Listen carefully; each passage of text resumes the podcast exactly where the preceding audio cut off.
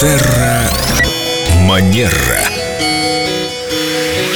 С нами в студии Виктория Акатьева-Костылева, наш специалист по этикету И по психологии Виктория, доброе утро. Доброе утро. и по, хотел сказать, телефонному праву, телефонному этикету. Мы уже затрагивали эту тему, тему звонков, всяких неожиданных звонков, нежелательных звонков. И нам в WhatsApp написали. Хорошо, а если форс-мажорная какая-то ситуация на работе? Мы все поняли, что по рабочим вопросам надо звонить в рабочее время, и желательно специалистам колл-центров звонить нам в рабочее время, а не в наше личное время. Если вот какая-то возникает форс-мажорная ситуация, что же теперь делать? Конечно, Не звонить?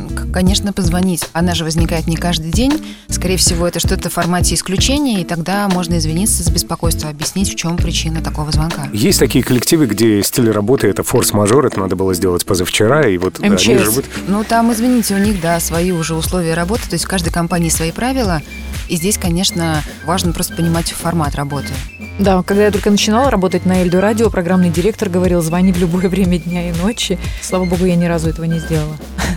И мы уже упомянули сотрудников колл-центров. А, Видимо, они все время работают в режиме форс-мажора, потому что позвонить могут в любое время. К сожалению, иногда даже в воскресные дни в 9, в 10 утра, да, такие звонки бывают. И вы хотели к ним обратиться. Я хотела к ним обратиться с просьбой пощадить наше время отдыха, потому что, конечно, когда это вдруг врывается в твой выходной, может быть, единственный день, это редко вызывает какие-то положительные эмоции. Но бывают же какие-то программы антиспамерные. Я не знаю, распознаю звонок как похожий на спам. И у Семена есть лайфхак, насколько я знаю.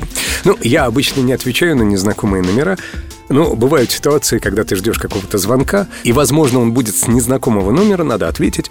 И тут вот как раз попал на такой спам-звонок. Мне начали что-то предлагать, и я говорю, извините, я сейчас в Соединенных Штатах Америки нахожусь.